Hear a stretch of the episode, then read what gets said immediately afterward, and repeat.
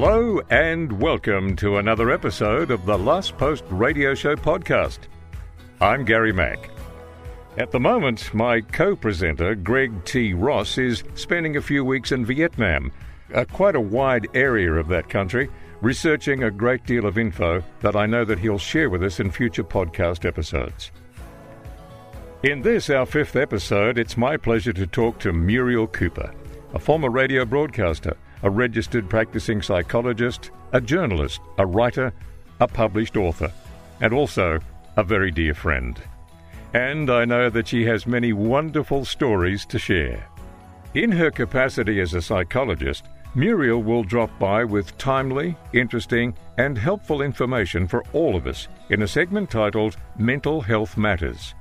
So we invite you to join us for Mental Health Matters with Muriel in future episodes of the Last Post Radio podcast. For almost as long as commercial radio has been operating in Australia, women have been working in it.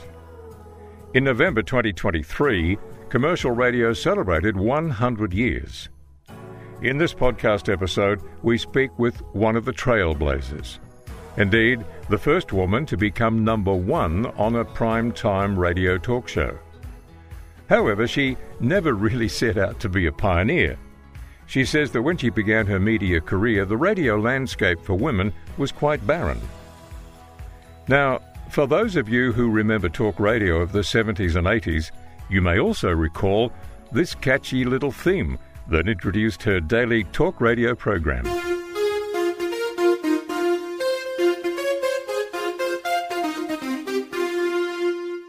Hello, Muriel. It's a pleasure to have you here on the Last Post Radio Show podcast at long last. It's a pleasure to be had. And you're perfectly welcome. it's nice to be here. I thought it would be a good idea for you and I to have a chin wag, find out a little more about you. It's not as if uh, a lot of people uh, don't know about you, but there are going to be some that will want to know maybe a bit more about you, and we'll see if we can dig into the past and uh, bring people up to date with what you're doing now. And thank you also for contributing uh, to Mental Health Matters in our podcast. That's very, very important. It's a pleasure. I want to go right back to the beginning, however. Where were you born? I was born in the Falkirk Infirmary. Say that again. I was born in the Falkirk Infirmary. Yeah. And in Stirling, Scotland. Mm-hmm. That's where they used to make the pound. Oh, really? That's why it's called pound sterling. Uh-huh. Yes. So well, I was born there and I lived, I grew up with my grandparents in a little sort of suburb called West Quarter, which was a experimental suburb after the war. And it was designed as being self-sufficient. Mm. So it was an actually designed suburb. So the houses were designed where they were going to go. The school was designed where the school was going to go, where the shops were. And so, yes, I, I grew up in an experimental environment. That reminds me of Canberra. I mean, Canberra was planned from it was, scratch. Yes, very similar to Canberra, yeah. but Canberra on a much larger scale, of course. Of course. When did you come to Australia? Were you a little tacker, or you were you were a growing up more tacker? No, I was six and a half. Oh, you were a little tacker. I was little. I remember it very, very clearly. Yes. So we came out in 1956, the year of the Melbourne Olympics. Yes. And we came on a ship called the Fairsea, which was uh, one of the ships of the Sitmar line, was an Italian cruise line. Yes, I know a little bit about the Fairsky. Well, sister ship. Yes, that used to be that used to be an aircraft carrier. Did you know that? No. Yes, it was. So you came out on a more um, posh posher version of the ship posher that I've been version. On. Yeah, yeah, yeah. And uh, uh, I, I, I loved the ship and it was the first time I ever had spinach. Oh, really? Because, you know, the Italians are big on spinach. Yeah, they are. Uh, the first time I had blancmange, which, of course, in Italian is panna cotta. Yeah, I, I, I always call it blanc mange. Blanc mange. Mm. And, uh, and I, was, I was amazed to find that you can actually mix pineapple and orange juice together. Yes, you can. Yes, and I re- remember ex- like discovering all these things, on, and I loved the ship. And I used to go wandering around on my own and my mum and dad would realise that I was gone and they'd find me in the engine room. they, they'd find me in the in the movie theatre. I, I just adored it. And I'd cried when we had to get off the ship in Fremantle. That would have been a wonderful adventure for you at that age. It was fantastic. Yeah. So we get we got off in Fremantle with my uncle and aunt lived in Fremantle. Mm-hmm. And I, I just sobbed my heart out. I can remember sitting on a packing case saying, When are we going to go back on the ship? And Oh. my mum said, No, sorry, that's it. We're not going back. We're here. Uh, How long was the trip back then? It would be a while. About six weeks, I think, Yeah. through the Suez Canal. Oh, really? And you probably have memories of that as well. I do vaguely. Yeah. Vaguely. I remember there was a big party and people sat in a special seat and got, uh, I think, buckets of water thrown over them. Because it was so bloody hot. no, because that was part of the ritual. Oh, There's a ritual when you cross the equator. Yeah. You, you, Oh, you cross course, the yes. equator, Yeah, yeah. and someone gets dressed up as King Neptune Yeah. and sits in this big chair, and, and they they throw buckets of water over you. I think that's what I remember. I thought it was great fun. Yeah. Yeah. So you settled where in Western Australia? Initially in Perth, we lived with my uncle and aunt for a little while, and then Dad worked for the water supply in Scotland, and he got a job in a place called Collie. It's a lovely town uh, in the southwest Yes. of WA. Yes. And there's a lovely river running through it, the Collie River. And we used to go swimming in the river. And there was a bit, little patch of bush down the end of our street that I used to walk through to, to go to school. My mother was terrified. Hmm. She cried when I left to go to school in the morning because oh. she thought I would be bitten by a snake Oh, yeah. or a spider. Yeah. Yes. Yeah. Australia does get a bit of a bad rap with uh, Rightly so. reptiles. yeah, yes, it does. It's got more things that can bite and kill you, I think, than just about anywhere else in the world. Yeah, you've got to be careful. And there are some rather nasty ones out there that will give you a bite and will um, sometimes end lives instantly. You know, it's that. That's right. It's that bad. Yeah. But we live in a bigger city now, and we don't seem to get them as often. Although that's debatable as well. No, they are there. You just don't see them. that's exactly right. But um, we we lived there for a while, and then we moved to a town called Katanning, Ah, yes. and in the wheat uh, no in in sheep and wool country, Mm. sheep and wheat wheat country, and it was halfway uh, between Perth and Albany, a, a very very country country town. Yes. and I I didn't like it. It was um, the people were not the same. I got on fine in Collie. Everybody was nice to me. I got to Katanning and the and the kids were feral. They chased me home from school and called me the fat pom. Well, you see, that's sad, isn't it? I mean, that racial thing was, you know, it was sort of accepted back then. Yes. Yes, well, I used to get four eyes at school because I got glasses when I was in primary school. And that was a bit hard to take as well. So, yes, kids can be little buggers, can't they? They can. Yeah. But you know, um, I was fine when I got to high school, and I did very well at high school. And I was um a writer. I, I helped to edit the school magazine and wrote poetry and stories for the school magazine. So when I graduated, the local uh, editor of the paper. Whose name was Bill Sinnott. He looked like Perry White. He smoked a cigar, Oh, really? the same, and he had a big bulbous nose. the same. Yes. And so, yeah, uh, I because I was the writer and they had a vacancy for a cadet journalist, they offered me a job At the local newspaper. at the local newspaper. Now, was the local newspaper ever tied up to the local radio station? Did they share their They- uh, news with them? They they did, and that was the only thing they shared. But the journalists used to have to go out to the local radio station once a week on a Friday with the paper. Ah, literally the newspaper and read the news out of the newspaper. And the male journalists, senior journalists, had to do it. And they got complaints because they were in a rush because they wanted to get to the pub. Yeah. They weren't- weren't interested in sounding good. it was an imposition. it was an imposition. Yeah. And um, and Mr. Sinnott called me into his office one day. Pardon me, because I'm going to do his voice. And he said, "Muriel." He sounded a bit like Derryn Hinch, actually. oh, I'm Hinchy, yes. Yeah, but a bit more forceful. So, he said, Muriel, I think you should go out and read the news. There's all these complaints. The boys don't read it right. You've got a good voice. Go out and do it. and that was it. That was it. I was in radio. There you were. Well, the reason that I asked, you know, was the newspaper tied up with the radio station or offering th- their uh, news gathering services to the radio station because that's how it worked back then.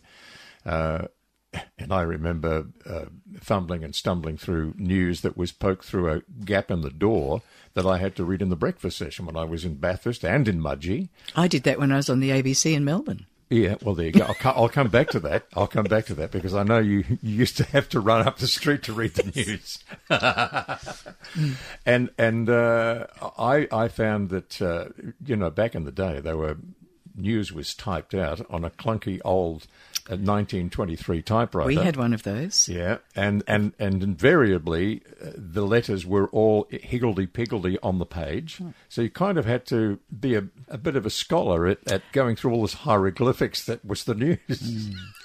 But you know, the uh, Great Southern Herald, fondly known as the Great Struggling Herald, I don't think it's with us anymore. I think it's gone to God.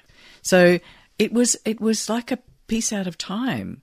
Um, all the front page was set in molten lead Yes. and on the stone. And the smell, because the Oh. bits, oh, it's wonderful, and the, of the um, fire, because it was it was not what not gas or anything. It was like a, a barbecue underneath it, melting the lead, and then little bits of molten lead would fly off and onto the wooden surround and hiss and bubble, and and then there was the Linotype machines going clatter clatter clatter clatter clatter clatter clatter clatter clatter. Clatter. yep. It was magical. It was like a um, a wizard's den. I loved it. I absolutely adored it. So when I was offered a job in radio, I was offered two jobs in radio in the same week. Well, that's fairly decent.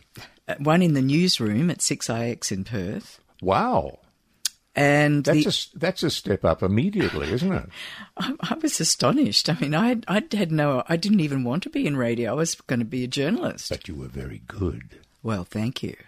But within days, they contacted me and said, Look, we're starting up local programs at this radio station called 6MD in Merredin. Yes. And we would like you to go there and help write commercials and write news and do programs. So you can do that, or you can be in the newsroom at 6IX. I mean, this is unheard of. I had, I was absolutely overwhelmed. So I, I I did what I always do, and I always have done. I just sat on it. I sat on it, and I waited for whatever bubbled up. Yeah. And what bubbled up was if I go to the newsroom in Perth, I'll probably only ever be in the newsroom. But if I go to this country station and I learn, because they said you will learn everything about radio, Yeah. everything. Yeah. Uh, uh, if I go to that to the country station, I will learn everything there is to know about radio, and so I can do a variety of things. So uh, nobody would believe it when I said that I wouldn't go to the city station and I was going to go to the country station. I said, "Why did you go to the city? That's mad."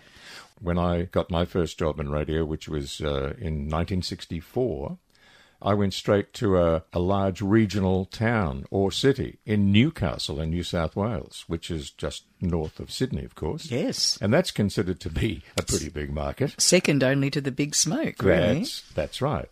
And I was there just simply as a voice, back announcing and reading news and uh, uh, commercials, live commercials on air for six hours, Monday to Friday, between six and midnight.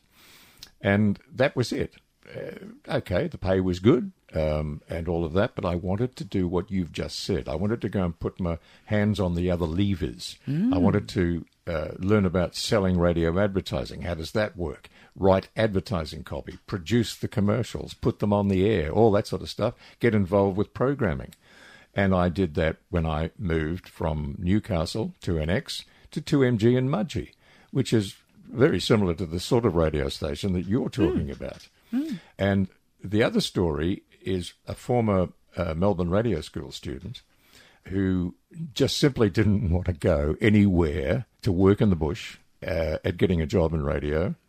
He only wanted to work in Melbourne because he knew, I knew also, that he had an ability that was absolutely better than many people who were reading news on Melbourne radio at that particular time. And he knew that he could do better.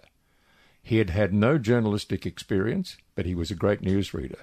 And he, he picked up the writing caper pretty quickly. And uh, he said to me, Look, I'm not interested in going to work in the country at all. And I said, Well, that may well change. You may have to do that to get recognised by the big boys back in the city. Anyway, a job came up for him at Wangaratta. And he, he said to me, I rang him, and he said, Wangaratta? No, he said, I'm not going there. I said, Listen, why don't you grab your lady, jump in the car, make an appointment to go up there and spend the weekend in Wangaratta, speak to the boss up there, and see what you think. Oh, yeah, all right. So he did. He got a job immediately because he was very good at what he did. He was there for, I suppose, maybe a little more than a year, maybe 18 months. And uh, soon after that, he gets a phone call from the news director at 3AW. And straight into 3AW he went as a newsreader. Now, that would have been middle 80 or maybe late 80s. When was your tenure at AW? When did that come to an end? Oh, I had two. So the first one was from 1973 to 1977. Mm-hmm. And then I left and went to the ABC and I worked for Radio Australia and then on uh, Melbourne Radio, ABC Radio. And then I went back to uh, 3AW in 1991 and I was there for 10 years. Well, you would have met Lachlan McDonald. Oh, yes. That's who I'm talking about. Wow. Okay. S- sadly, Lachlan is no longer with us. Oh. He um, he developed cancer, and Oh, sadly, sorry. he's not with us anymore. Uh, but he was a gun. He really was a gun. And he rang me uh, about two weeks into the gig at 3AW reading news, and he was terrific. He was just spot on. He said, mate, he said, I've got to thank you. I said, what for? He said, for suggesting me for the job at Wangaratta. He said, if I had walked into the 3AW newsroom as a absolute wet behind the ears cadet journalist, whatever you want to call me, newsreader, he said they would have uh, chewed me up and spat me out within about four minutes. So you see, it's important to to start a uh, to start any career, start small, get to know how it works, and then you put your own fingerprints on it. Sadly, I feel a lot of young people today, and don't get me wrong, because I love them, I adore them, and I've got young clients as a psychologist. Uh, but they are very, they're not, they, they, they can't contemplate putting in the hard yards. Mm. They want to start basically at the top and work their way down. Going back to where we left off, you were in Katanning. I was in Katanning and I went to 6MD and I spent oh, a couple of years, can't remember exactly how long. Good. Did all that, learned everything about everything there is to know about radio. And then I got a call one day from the program director at 6IX and said, We'd like you to come down to Perth and do a morning talk show with David Lowe. Oh, Now, David Lowe was the voice of Movietone News. He was. was. a big cheese. and he was also a, a very much revered and well loved newsreader on Channel 9 in Sydney. That's right. Well, this was towards the end of his career, Yeah.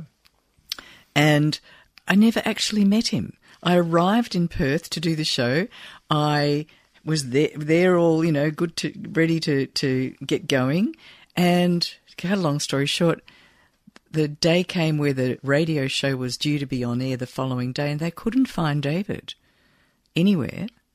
He didn't turn up for the rehearsals. He didn't turn up for the prep. so finally, they I think they found him at the racetrack. I think he was a bit of an, a horse racing aficionado. And he'd forgotten that he had a job to do. but but I was green. I mean, you know, I, hmm. I d- I d- had never done talk radio. I mean, I'd done the odd bit of talk, but I was mostly spinning discs like you were when you first started. sure, sure. And I'd I'd never been on talk radio, and I'm fronting up to this morning talk show with with nobody to guide me, no one who's had any experience. I think I lasted a week. That's almost like a nightmare. It is. A, it was and a I think- nightmare. have you ever had nightmares like that? Yes. And and and, you, I- and you've been at a radio station where something like that's happened. I totally have. when you, well, that's happened to me, and I, I know other people who've worked in radio where the same thing is. happened. But that is a nightmare. It was a nightmare. I don't know why they let me on air. I had no idea what I was doing. And I and I said so, and they said, um, you know, oh, you'll be all right. Yeah, yep. You'll be right. You'll be right. Get in there and do it. so anyway, I, that didn't last long. So I left Six IX, uh, and but I, I did produce a few shows and I did other on air work. I, and and I left and did uh, worked for the Playhouse Theatre for a while in Perth, doing um, public relations. And then I went for a work to Sydney for a working holiday. I broke up with my fiance who lived in Sydney. Cried all the way home in the train. um, you know, he broke my heart, thank goodness, because it would have been a disaster. Oh, really? Okay. He rang me years later when I was at 3AW. Years later, I was doing the afternoon program. I was pregnant with my daughter Amy, and I answered the phone, and he said, It's so and so. And I said, Pardon? he said, It's so and so. He said, I just thought I'd ring you. He said, I saw an article on you in the Age Green Guide. Just thought I'd ring you and say, G'day. I said, Good Lord, what, what's happened to you? He said, Well, lucky what happened because he said, I've been married four times. Oh, okay. So I thought, yes, I dodged a bullet there, I think. he must have had a proclivity for wedding cake. Ah, yeah, probably like the almond icing. I don't Yeah. know. So, so I, I went back to Katanning and I went out to the radio station just to say g'day. And they said, oh, we're starting up local programs here. Do you want to come and help us do that? So, yeah, I said, okay, I'll do that. Um, met my then husband. We ran the radio station together for a while, did all sorts of cool stuff. Man, ran talent contests and, and, and it was a great time. And then we decided that we'd gone far enough and we broaden our horizons. So that's when we came over to Melbourne and I did the Midnight to Dawn on 3AW for a while. Now, there were a number of women who were doing mid dawns on 3AW at that time. Uh, Cecile Blackman, Yes, Yvonne Lawrence. Yvonne Lawrence. Uh, Jane, someone, I can't remember her surname. Yes. Uh, I remember to- Jane because she drove a little sort of cut off mini that, and she used to drive it around with a Great Dane in the back seat. Was it one of those mini mokes, was it? Oh, something like that, yeah. Yeah. That was. That was like driving around on a skateboard. It was unbelievable. Yeah, but well, I couldn't, I couldn't cope with the night with the night shift. No, I only ever did one overnighter. That's midnight until 5 a.m. Only ever did one in my entire life. It was purely to fill in because the guy that was normally doing it, he was taken to hospital for something that happened. And he was due to go on air, and of course they all fell into a flap. And they, I got the phone call at about ten o'clock at night. I was about to toddle off to bed. Uh, looks like you're going to be doing mid dawn, mate. You've got to get in at midnight. So I did one, and that was enough.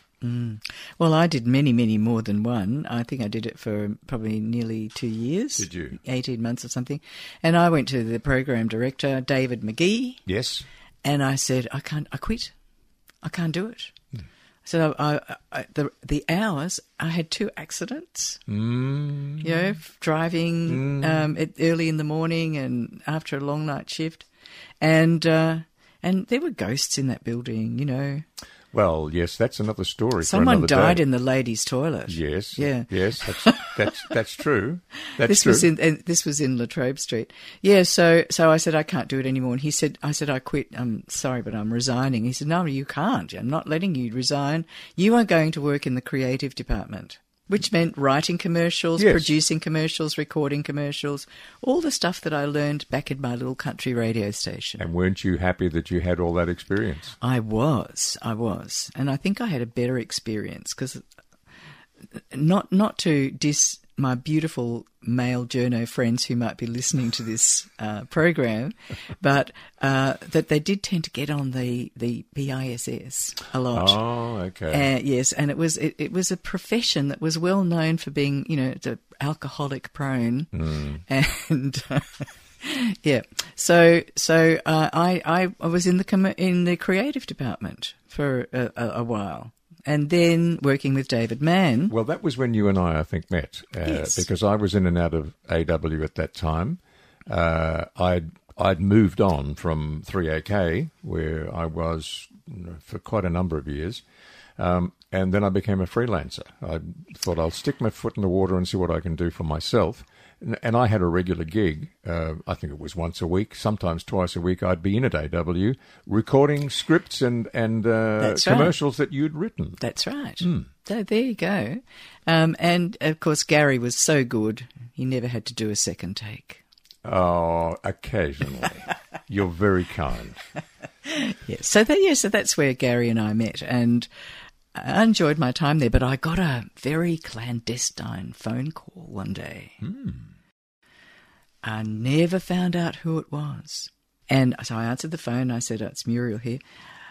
If you applied for a job at the ABC, you'd get it." Oh. Click. Wow. You followed that one up? So I thought, well, actually, that's a jolly good idea. I think I'll do that. So mm-hmm. I, I applied for a job and got the job at the ABC and worked on Radio Australia for uh, a couple of years. You realise that, of course, it's not done that way at the ABC. Yeah. Oh, you you doing a bill? Well, no, I'm doing a, a sort of lips of string, you know. Oh, They must have some sort of um, process where they audition hundreds oh, I had to audition. I had to audition, Yeah, but, but but I never found out who the mystery caller was. well, it could have been the boss at the ABC. Who knows? Could have. Yeah, Oh, you wouldn't think the boss at the ABC sink to that level, would you? probably not. No. Anyway, I loved it. I loved Radio Australia. It was like being in the United Nations. Yeah, And I, I thought Radio Australia did a great job. We broadcast all over the world then. This is in the 70s. yes. And we, and I did the program Calling Antarctica for a while. I filled in for Mary Adams. Yes. It was a great job, a great gig. And that's when I used to have to run to read the news because I, I was on Radio Australia and I read news on Radio Australia. But then I had to read news on uh, ABC Radio Melbourne as well. Which is 3LO. Yes. So so I had I had to finish up, chuck my coat on, put my skates on, race up to Marland House, 500 Bourke Street, where the newsroom was there at the time. What was that, a block or two blocks away? What- Yeah. Go up in the lift. I'd hurtle out of the lift. Good grief. I'd fling my coat off, sit down at the microphone like we are now. They'd shove the copy under my nose and absolute cold read. That And you'd never get a chance to read it. No. Yeah, well, that's a bit rough, isn't it? But I don't know how it worked out that way. It was because of the time zones, I Yeah. suppose. Yeah, yeah, yeah, yeah. I guess so. Uh, so, how long did you do that for? How long did uh, the gig running up the street to read the news go for? Well, it was it, it went for about six months because then, or a little bit longer, because then I got oh, weird hours in radio. I got the breakfast gig with a guy called Rick Dowling. The breakfast program was breakfast hour time, of course, but everywhere in the world it was at a different time. yes. And so I we read the news and we chatted and we played uh, re- other programs and records and it was a bit eclectic. Yes. And I did that for about 18 months and then there was the mystery of Elizabeth Bond. Oh, what was the mystery There of was a- Elizabeth Bond? There was a woman doing the morning program on ABC Radio called Elizabeth Bond and she disappeared. She just disappeared. Nobody knew what happened to her, where she went. And that's to this very day? To this, I don't know. I mean, maybe somebody knows. Please enlighten me if you do, because I'd love to know. yeah. Uh, but everyone was talking about, you know, who was going to replace Elizabeth Bond. And I thought, well, why shouldn't I? Of course. So I rang the program director and I said, he answered the phone and I said, it's Muriel Cooper here. I said, yes. He said, I said, you need me. He said, what for? Yes. what for? I said, to do the morning program. He said, hmm. He said, you'll have to do an audition. Of course. I said, of course. I don't care. Everybody at the ABC has to do an audition. Well, did in those days. Yeah. And so I got, got the gig. So I was doing the morning program on ABC Radio with a guy called Alan Stokes. And then Alan had to move on for some reason, I don't know. And I did the program all by myself. You know, not everybody has to have a bloke. No. And I never had a bloke after that. So all of my time on the ABC, I did the program on my own. It was uh, current affairs and lifestyle, and then uh, I got um, I got called out at a at a Melbourne Hilton hotel function. cabaret function. Oh, right, yes. I think it was Dionne Warwick or somebody was Oh, singing. yes, I can't yes, remember yes. exactly who. I, I went to that. Uh, I went to that show. you might have been there. May maybe the same night. You could have been there. And then, so Derryn was there. Yes. Derryn Hinch. Hello, Derryn. How you going, Derryn? Derryn was there. Every now and again, there's just a lull that happens naturally. Yes. A little bit of quiet. So he waited for one of those and he yelled out at the top of his voice, Hey, Muriel, why don't you come and work for us? Fantastic. Amazing. And Brian White, the manager, Yes. sidled up to me later and he said, I've been meaning to give you a call. Oh, so they'd been listening. It's all clandestine. It's all, you know, Yeah. cloak and dagger. Yeah. You know, mouth, hand over mouth, you know, Yeah. whispers in ears. And so Brian White and I met in the bar at the Hilton Hotel the next day and struck the deal. Well, there you go. Uh, I can recall one uh, manager rang me while I was at another radio station and said, uh, Can we talk? And I said, Yes, of course. I'd like to meet you somewhere. And I thought, Well, that's interesting. I said, What say, what say you come to my house and we'll talk there? Oh, no, no, no, no, no, no, no, no. Um, uh, do you know the the Coles supermarket on the corner of this one and that one street? And I said, uh, yes. I'll meet you in the car park, seven thirty p.m. Don't be late. and that's and that's what happened. you had what a way to do business. Well, that I mean, that, what a way. that was sheer madness. Incredible. Well, I got the gig, as it turned out. there you go. So there you are. So we've had some cloak and dagger in both of our uh, media careers. Then I said goodbye to the ABC and started on 3AW doing the afternoon program and was there for 10 years from 1981 to 1991. And you became the first woman to become number one on a primetime radio talk show. So I'm told, and it was reported at the Yes, time. So yes. it was reported at the time. That must have been that must have been a wonderful feeling. Oh, fantastic. How did the boys take it at 3AW at the time? Well, the boys, the boys uh, knew that I was a feminist, and they didn't, and uh, they poked me occasionally, I beg your pardon? prodded me, prodded. Prodded. Prodded is a good word. probably just to try and get a rise out of me. They used to call me the whinging feminist. Oh, did they? They did. That's terribly unfair. It is. But it, at that time, that kind of behaviour was commonplace. It and, was. And it must have driven you absolutely spare.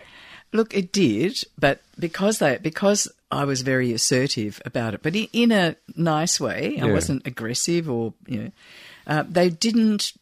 They made sure if they made any comments about me or that they didn't say them in my hearing. So then maybe they talked behind my back. Hmm. But the most most blatant bit of sexism was when I did get to be number one. Yes, you were number one, and, and maybe you were the only one that rated higher than maybe others at that time. the sales manager, who shall remain nameless, hmm. The sales manager came into the booth. Derryn and his co, all the, everyone else was upstairs drinking champagne because we were always number one anyway. Yeah, so the boys were uh, celebrating the, The win. boys were celebrating on the on the rooftop terrace, and the sales manager came in. And now this is exactly as I remember it. He patted me on the head, Good Lord. patted me on the head, and said, "Aren't you a good girl?" Oh, my word. I know. I said, never touch me again. oh, You know, yeah, it was very much a blokey business. yes, it's not so much now. No, but not so much now, no. But it still is. There's no woman on air except uh, Gold uh, 104 FM has got a couple of women being DJs. Yes.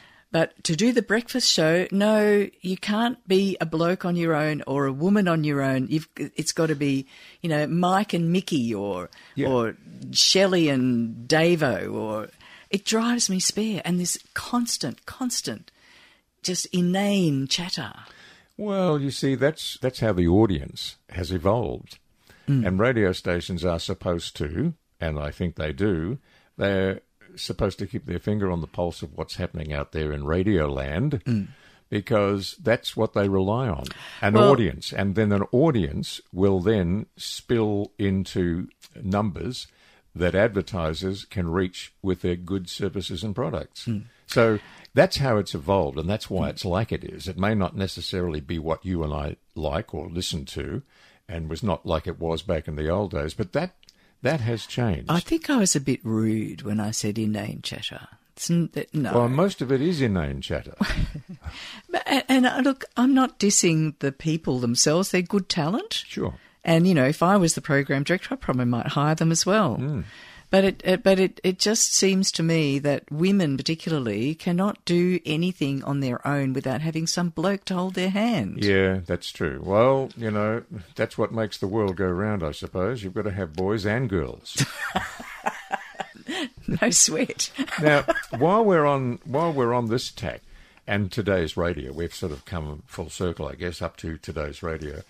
Um, how do you feel about someone like Kyle Sandilands and his offsider Jackie O uh, being um, contracted to earn two hundred million dollars over a period of ten years, working on uh, multiple radio stations? Uh, it will be out of Sydney, but it'll be piped down here to Melbourne as well. Can you imagine that sort of money? It's obscene. Who is worth? I think some entertainers, not just radio people, but singers and you know, a few, including the ones you just mentioned, Kyle and Jackie, are paid paid obscene amounts of money. I mean, who could possibly spend all that money? Well, you can't. You Uh, can't. uh, But it, but what is happening, uh, and I don't want to diss them either because you know they're probably good talent, and I'd probably hire them as well if I could. But what it does is it deprives uh, people in Melbourne and in a lot of those other places from having local talent on Yeah, air. yeah. And that's what annoys me most about it. Yes. It's really not the money. I mean, if they can get that kind of money, good luck to them. But I think not having local representation, not having local flavour in the programs, I think that's a that's a terrible shame. Well, it's called networking, um, and it's been tried on several occasions, particularly between Melbourne and Sydney. And uh, with great respect to your good mate um, who hired you at 3AW in the very first place, Mr. White, uh, Brian White. Brian White, uh, he tried a, an experiment between 3AK and 2UE in Sydney, which was a dismal failure. It was called Radio Titanic. It just simply didn't work. And there are people like John Laws, who was in the day a huge name in Sydney. And everyone revered John. Whether they loved him or they hated him, they all listened to him. And he tried to make a move uh, via 3UZ into the Melbourne market, and that only lasted about 10 minutes. It bombed Yeah. majorly. And I'm, I'd be interested to see what Kyle and Jackie O oh, yeah, well, me too. I know that audiences have changed, as you pointed out before, Hmm. and and audiences, you know, do can will go along with a bit of inane chatter, but I don't know that they're going to like that particular brand of banter. Put it that way. Yeah, yeah. I, I think Mel, Melburnians have shown themselves in the past. Uh, in every age, to be very different from Sydney audience, and I think that's great. You know, vive la différence. I'm a very firm believer in something that you said there before, in being live and local. yep, that's a good slogan. We'll have that. it's yours. live and local is what it should be. I just feel that a radio station that is going to be paying that sort of money, of course, has to get its money back pretty quickly. I mean, it's an investment for them, and they're going to make money for the people who own the radio station or the shareholders. So they're under a bit of pressure already. So it has to work in all markets. And I think that's across uh, about three or four markets in this country. So, yes, it's an interesting uh, experiment. I'll be watching with interest. Absolutely. Now, you had an illustrious career in Melbourne radio, ABC, 3AW. You did a lot of voiceovers. Uh, you became the face of Resi. Now, Resi was a building society, wasn't it? yes, it was the Real Estate Institute Building Society. And um, I did their television ads for ages. Yes, and And- and, and there were there were television ads where you had a number of people running down the street following you while you were singing. That was that was wild. It was. I they rec- got me into a recording studio. They said, "You can sing, can't you?" I said, "Yeah, can sing. Sure. Um, and they said, "Will you say these words to the Radetzky March?" Oh. I said, "Well, you know, you're paying me lots of money, so yeah, sure." Uh, yes, I'll sing to the Radetzky March. So we got into the studio and and da da dum da da dum da da dum dum dum, and there I was in check. Charges are a great big bore. Check charges we will have no more in the resi. Get interest and pay your bills by phone. Doesn't that sound archaic It now? does. It's wonderful, Yes, though. it does. Then they recorded the actual video. It was on film. It was shot on film. Yes. There were people in the air, ga- you know, uh, flying through the air. And I was at the top of Bank Place in Melbourne with about 50 people behind me. And we, uh, on cue, we started marching down Bank Place to da da dum da da dum da da dum da da dum. And we did that two or three times, and they said, "That's it." And they got it. Yes, Well, I'm sure if you go to YouTube, you'll be there. I am Yes. totally. You just Google me, and you on, on, and or search me on YouTube. Yeah, search, search Muriel Mir- Cooper Resi, and I'll be there with red hair, my red helmet hairdo. Oh yes, of course. I remember you with that lovely red hair. That was just sensational. Mm. Now, the Resi ads were done after you left 3AW or during? During. During, okay. Yes, I was pregnant for one or two of them. Oh well, the oh really? And and a- running down the street pregnant. No, no, I don't know. I might have been actually running down the street pregnant, but not barefoot. And Amy was in one of them Oh okay. as a As little, as a little you know toddler, Mm. uh, probably eighteen months or something. okay. Yes, and she was so she was a star. She was a star. She totally turned it on. The cam- as soon as the camera looked at her, and right on cue, she looked at the camera and went, she still does that. "The apple doesn't fall far from the tree." No, that's very true. Mm. Now, there, have there been any other commercials that you've done? I did Because voiceovers for a very high-end furniture, uh, huge furniture store in Bratton, in Bratton? I think, but I can't remember their name. Well, th- that must have been memorable. Well, a lot of water has gone under the bridge since then. Now people ask me if uh, you know what what commercials are you on, and I and I've got to think because you know being in this business, it's like any other job, and I usually say to them, well, it's a, a bit like working in a bank, isn't it? And they say, well, what do you mean? It's like working in a bank. Well, d- you know, if you worked in a bank, would you remember all your customers and their transactions? No.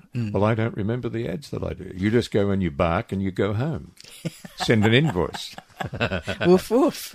Yeah, woof woof. Uh, sometimes uh, I got nice uh, presents, and, and that furniture store gave me an outdoor setting, and which had a, a, Ramler. It was called Ramler Outdoor Furniture, Yes. the best in the world. I just recently threw out a sun lounge that I have been using for the last like thirty-five years. Well, that's pretty good lasting, Ramler. Free ad for you, Ramler, if you're still making furniture. I don't know. That'd know. be interesting to see if they are still working. I must look them up. We'll- We'll Google them. We'll put a hand on them for more. A bit late, I think. there are rules now that's, that prevent you from doing that. Well, unwritten laws, I suppose. It's called payola. Oh well, we used to call it a reciprocal trade agreement. Yes. A reciprocal trade agreement is what it's called. arrangement or agreement, whatever you want to call it. I remember Lionel York, uh, bless him, uh, at 3AK. He used to give free plugs for uh, some. It was another outdoor furniture outfit actually who made those banana lounges, and uh, he kept mentioning them on air. Uh, oh, I'd love one of those banana lounges up on my balcony. It would be fantastic. Anyone out there, you know? And anyway, someone did finally give him a banana lounge. And uh, he thought that was fantastic. So he started promoting them.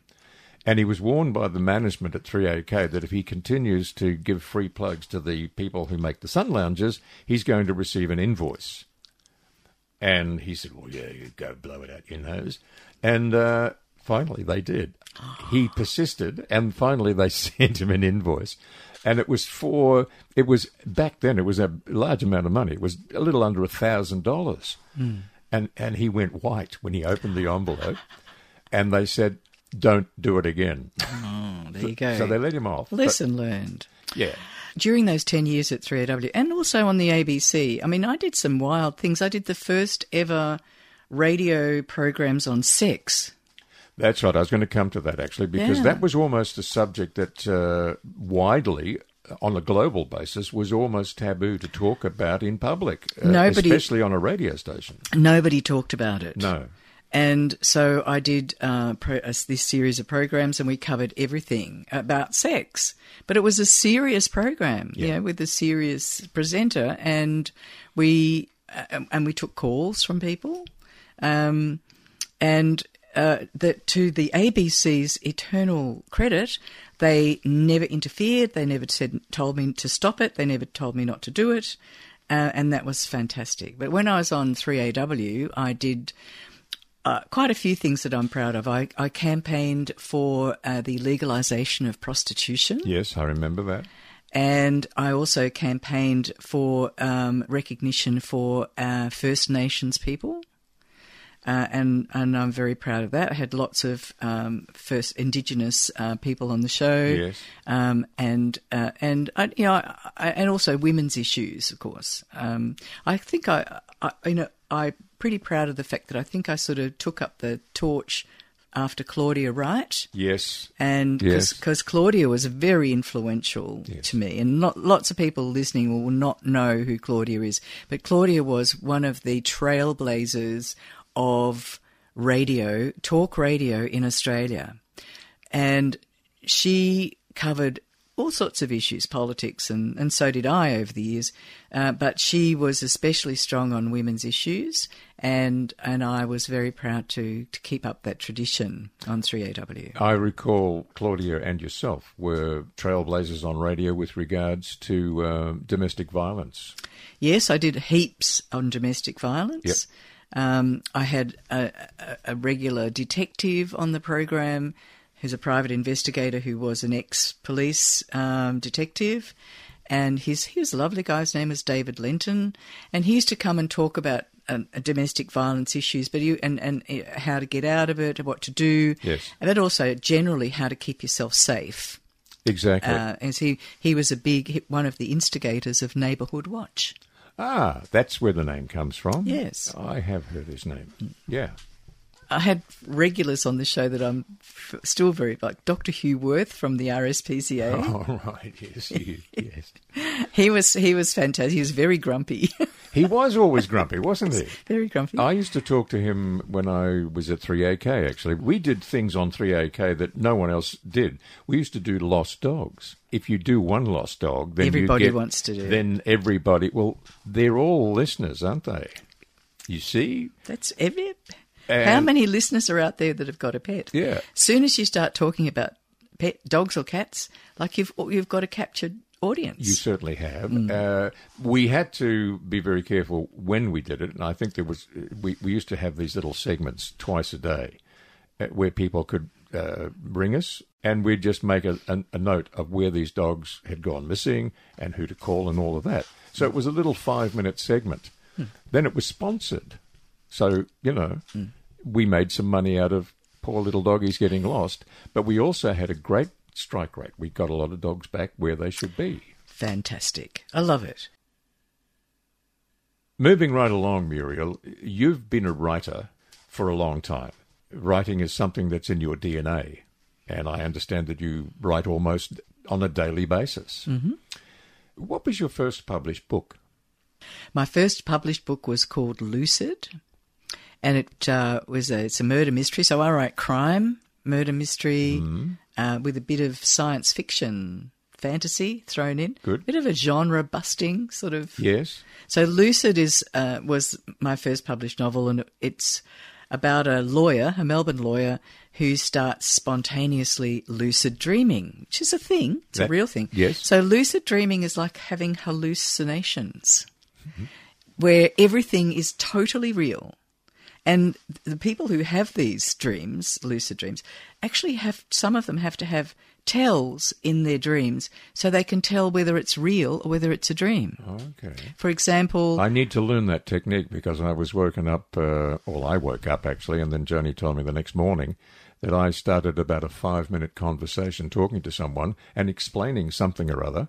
I have no idea what it was, but I woke myself up and I even said, well, I think I'm talking a load of crap here, and I rolled over and went back to sleep. so whether that's got a, a, a, connection somewhere, I really don't know. But that's that's interesting actually, mm. because that's I've experienced that many times. Well, yes. Yeah, so so this man Rick in the book Lucid, he uh, invents this town called Wellstone, where it's always perfect and always 1959. So he grew up in St Kilda with his grandparents and his father. His Where all the men are strong and all the women are beautiful and all the children are above average. E- absolutely. Always perfect, but of course, nothing's perfect. And the next thing he knows is woman gets murdered in the most, most grisly, ignominious way. She gets uh, drowned in a vat of fermenting grapes. Oh dear! At the local winery. So he has to he has to solve the murder because he his biggest fear is that these dreams will get away from him. He won't be able to control them, and he'll go mad in his dream world. So to save his sanity, he has to solve the murder in his dream, and then his uh, partner and investigator Lisa. Uh, she helps him to solve the murder in real life. Mm-hmm. Is there a follow up book to Lucid? I have written Lucid 2 ah. and Lucid 3. So in the first book, he goes to Wellstone, the town in his dreams, yeah. and Lexi, the w- woman that gets mur- young woman who's murdered, uh, they he finds out that, that they go to an afterlife in this dream world called recovery, and so he kind of wills himself to this place to try and find out if she knows who murdered him, her. Uh-huh. So he, he sees her lying on a sunbed in this sanitarium and he says, you know, who did it? And she said, I don't know. I haven't got a clue. so back to the drawing board. Yeah. But then in the second book, he goes back there because this is fascinating. I want to go to that place. So the Lucid series is like a video game, like a computer game, yes. where he's always going to another level and he finds so the second in recovery, he's two people get murdered in a very grisly way, and then in the third one, uh, called uh, Beyond, uh, a, a, a, character from that dream world starts coming into his everyday world, and he's he really is going to go mad because this goddess um, of the forest in this on this level is come, breaking through in when he's in court you know, arguing a case. Good Lord. And yes, it's so. So I don't know. I mean, it could go on forever because you know the levels in computer games. I suppose they do have a limit, but you can just keep going, playing and going to this yeah, level and yeah. that, and this one leads to that one, and that one leads to that one. So, what are you working on at the moment? I think um, if you look up there to your um, right, you'll see a, a, a poster called uh. "How Can You Tell If You're a Wrinkly." And there are some pictures there of uh, rock stars and and uh, Frankenstein and a newborn baby. Antonio Rodriguez is up there. Janis Joplin. Janis Joplin, the statue of David, all of that. And it John says, Lennon, of course, he never got to be a wrinkly, did he? Well, no, sadly he didn't. And Janis didn't either. No. But down the bottom it said, if you screw your nose up once, then you're a wrinkly. Now, was that an inspiration for you to? It was. Well, it was because um, I was thinking one day about the slogan "Where no wrinklies fly," mm. which was the 3AK Good Guys slogan. Yes. Where no wrinklies fly. Well, it wasn't Good Guys. It came after the Good Guys, and it was a slogan that was created by Rhett Walker. That's right. And he uh, he took the idea of where no wrinklies fly, first of all, to 3XY, because he thought there's a rhyme. 3XY, where no wrinklies fly. Uh, but they said, no, go away and leave us alone. So he took it around to a few other radio stations and finally ended up at 3AK and they accepted it. Now, it was an outrageous radio promotion. Uh, and we went to number one immediately. It was just the most outrageous thing I've ever been involved in. Uh, so it was Rhett Walker that came up with that title or that slogan, Where No Wrinklies Fly. Uh, but it virtually described where it was that we were going. It was um, it was a marketing strategy to say we don't want wrinklies. We don't want old farts listening to our radio station. We want to be progressive, and, and we were overly so.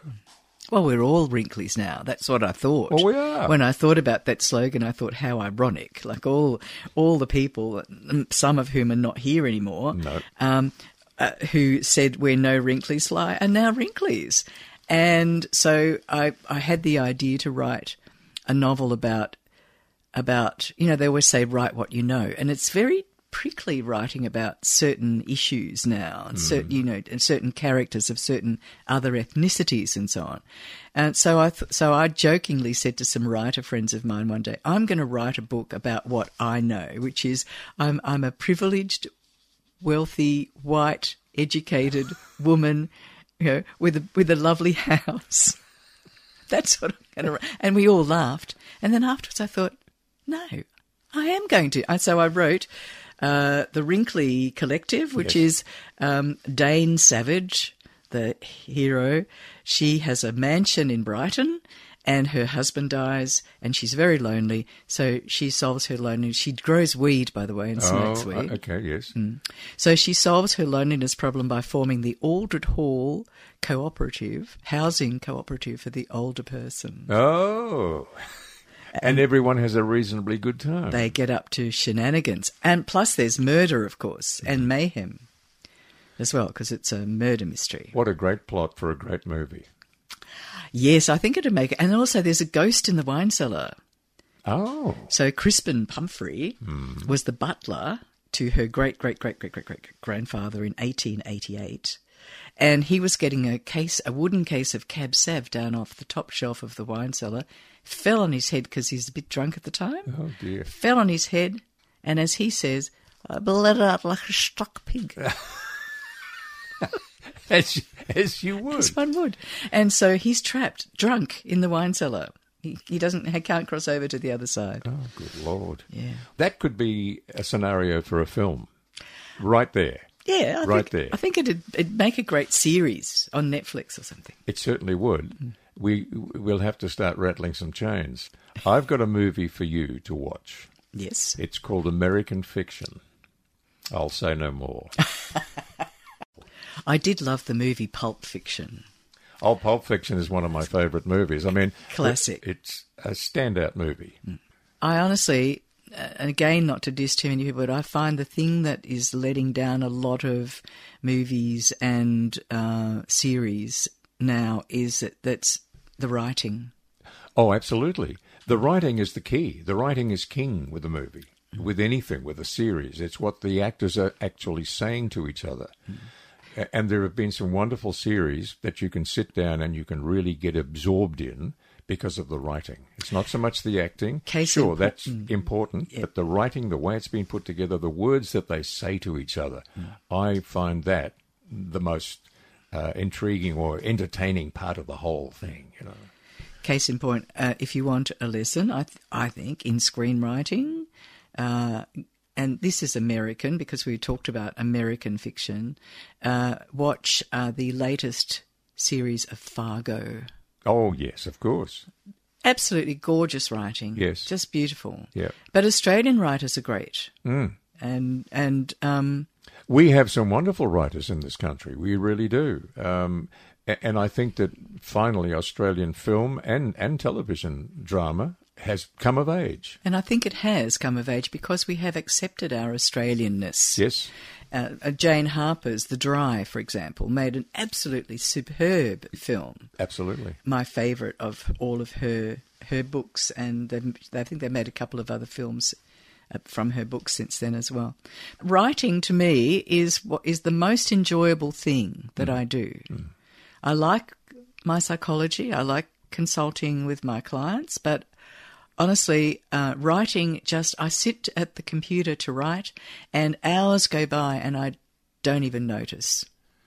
Do you um, do you pick a time of day? Do you have a time of day where it works better? It's, I mean, some people say, you know, I get up at five in the morning and I'll write until eight. I'll have breakfast and then I'll think about it for a bit more and write uh, till maybe midday. No, I'm in, in middle of the day, so from about like eleven o'clock till. But it's it's fascinating, and I've just thought of this actually that when I'm writing and I'm coming up to the end of a chapter, it, it's almost always synchronous with dog walking time. I look at the time and I think, oh, okay, I, that, I, that's the end of that chapter. Oh, and look, it's time to walk the dog. How about that? So you merge two things that you do. You're a psychologist and you're an author, and you're able to merge the two together. Therefore, you, you give these talks. I do a workshop called Caring for the Creative Brain. What's that about?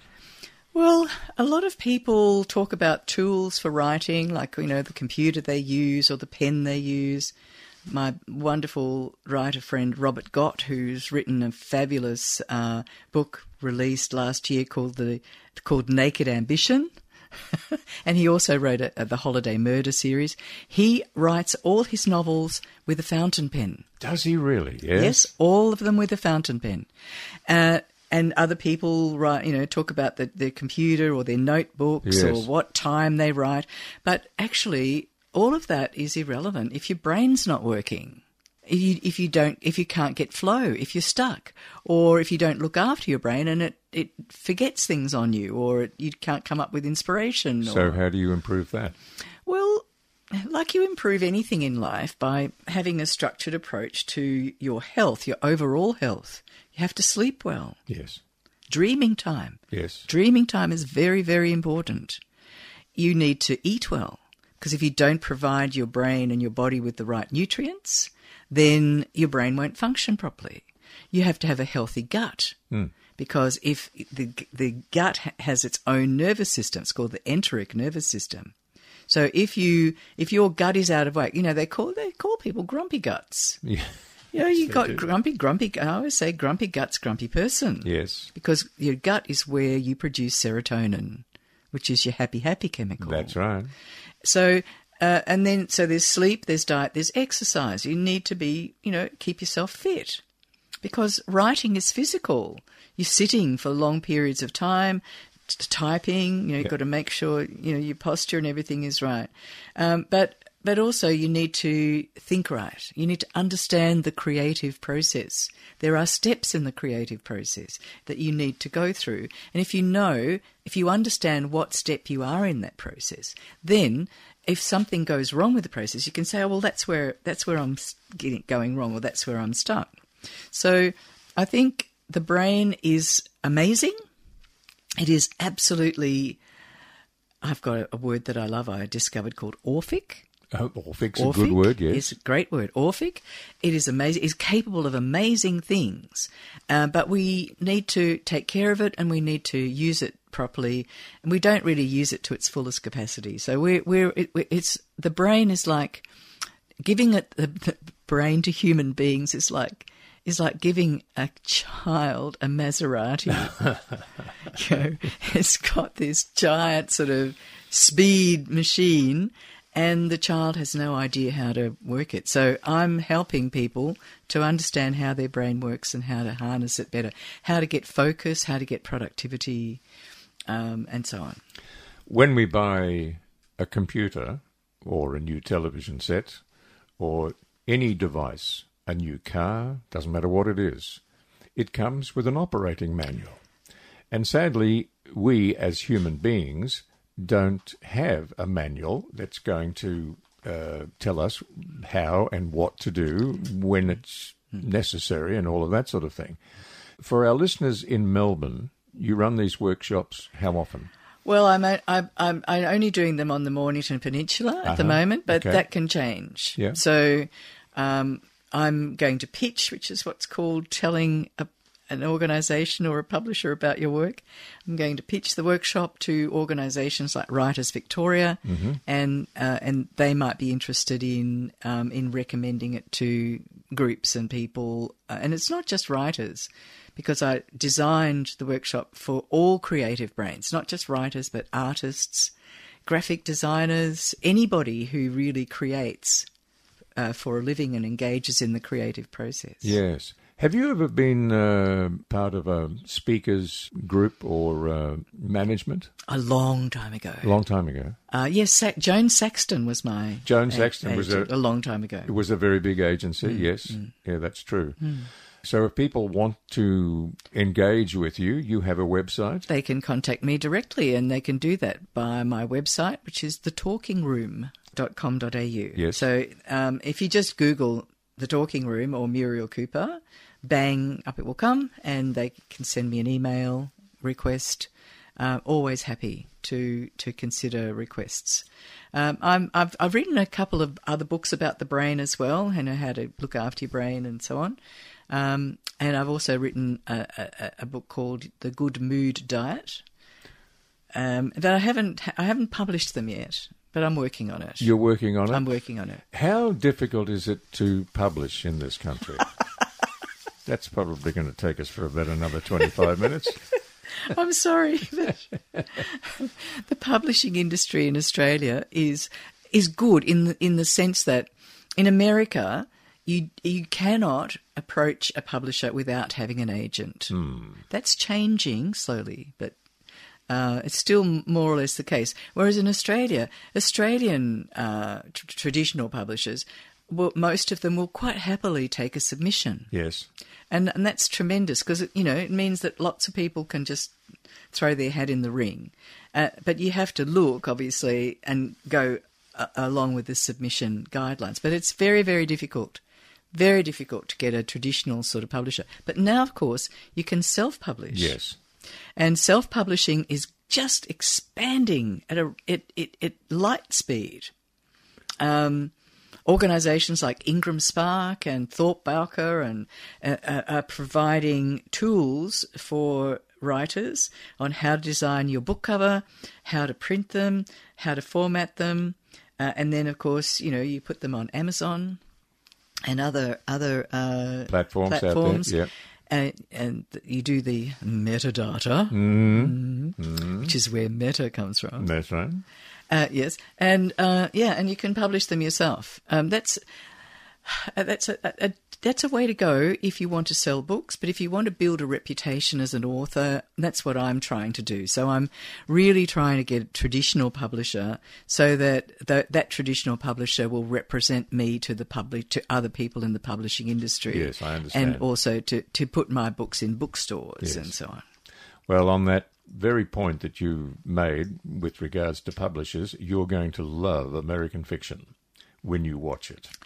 Right. Oh, so it's about the publishing world, is it? Oh, it's got a lot going. Got a lot going that you'll love, and you will not believe what happens. I'm not going to tell you probably anything about will. it. It's just wonderful, and and it's the most entertaining movie that I've seen in a long time. And there's a, a degree of humour which makes you laugh out loud every now and then. It's so it's a movie that has everything going for it. Lovely. I'll look forward to that. Now, Muriel, you're also writing for a Peninsula magazine down here on the Mornington Peninsula. I'm very happy to write for Peninsula Essence magazine, which is part of the Mornington Peninsula News Group, and it's a lovely magazine. It's uh, it's not chocked full of ads. There's ads in it, obviously. It's a lovely glossy magazine, Yeah, it- and it's it- free. And it's free, and you can put it on your coffee table, and you can pick it up and read it, even if it's an old edition, because it's full of interesting stories. That's right. So so it's not a news magazine. It's it's lifestyle and Hmm. really about personalities on the peninsula and people. And um, yeah, so I'm I'm very happy to to write for Peninsula Essence, and I do other stories from time to time. People get me to comment on mental health matters, as I'm doing for the last post. Yes, well, that was going to be my next question, actually. We've already pre recorded some of your mental health matters for uh, the podcast, and uh, we'll look forward to beginning those in our next episode of the Last Post Radio Show podcast. Lovely. We've been doing a lot of talking about writing, about creative writing, which is something that you've been involved in all your working life. News, commercials, books, items in magazines, stories on people here on the peninsula. What's your view on AI? Oh. well, you know, um, I called my novel where uh, the Wrinkly Collective based on that radio slogan from the 70s? Yes, it it was, yeah. Was? yeah. Where no wrinklies fly. hmm Early 70s. Yeah. I, I think that our generation is the last to understand the world as everybody else has known it up to this point. Mm-hmm. I think it's going to change incredibly from now on. The changes are going to be huge and they're coming very quickly. The main thing for me is that I'm going to have a lot of difficulty deciding. You know, like my hero in the Lucid novel has difficulty distinguishing what's real from what's not real in in his in his lucid dreams. I think that's what we're going to have difficulty with. We're going Yes. to, it, it- because we, it's going to be very hard in the media or in any kind of broadcast or, or digital media. It's going to be very difficult to know what's real and what's not real. What's a real person, or is it you know an AI generated voice? Well, you see, that's what I was also getting at. It will affect people like me in voiceover and future generations of voiceover people. You no longer need a human being to read your commercials, to actually appear in your television commercials or cinema commercials or whatever. Advertising is the lifeblood of just about any consumable thing that we can think of. Now you can generate a lovely looking blonde, redhead, a man with a beard, a tall man, a portly woman, a well dressed person, a suit, tie, whatever, casuals, runners, whatever, and you can choose whatever that person looks like, hmm. and then you can give them a voice from maybe 50 that are currently available, and that voice will talk in whatever language you want them to speak in. And it all takes a zip of a time. Hmm. That's right. And it's happening now. So the advertising which supports the programs is generated by AI. So it's AI generated ads supporting AI generated programs. Where did the human beings come into all that? You know what I would like to see? I would like to see things shrinking back down to a more local, you know, you said before Live and local. live and local. Yes, definitely. To shrink back much more to a to a, a, community level and Yep. a local level Yep. where people are actually communicating in person. Let's have a talent show. Let's have people get up and sing. A real person. There Yep. they are up on the stage singing, dancing, you know, Yep, doing yep. magic or whatever they do. Going back to like the variety uh, programs. Um, going back to being together, writing together, making art together, making craft together, doing things together, because you do know that that's real. So many people walk around with a mobile phone stuck in their face. Uh, the communication between families, uh, which we've all witnessed in restaurants and cafes, they're all sitting there on their mobile devices. No one's really communicating with each other verbally, uh, unless somebody says, "Oh, have a look at this.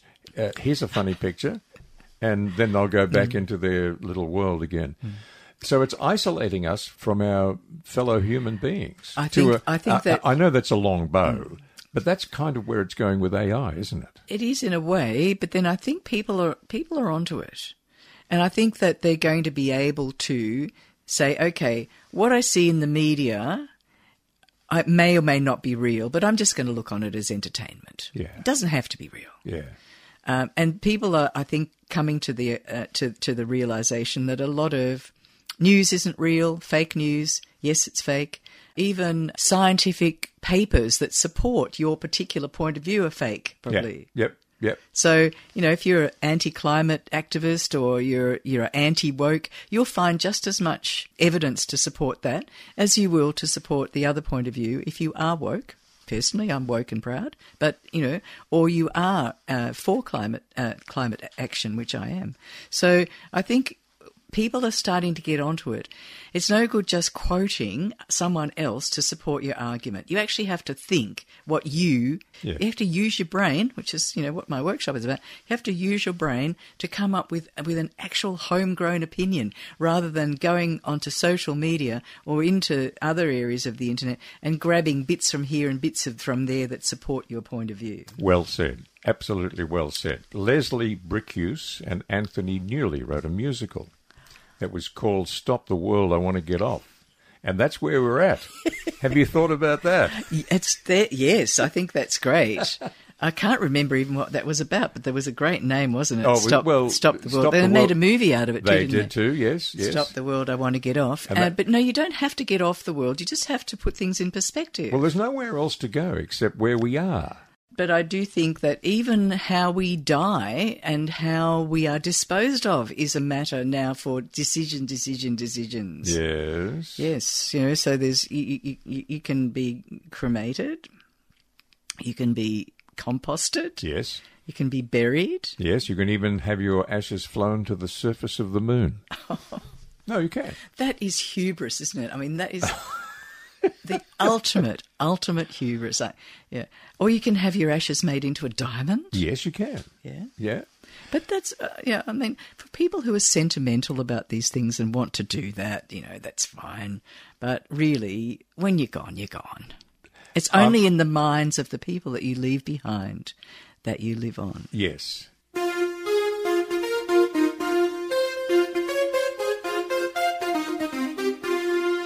Muriel Cooper, thank you very much for dropping by and having this little fireside chat with your old mate.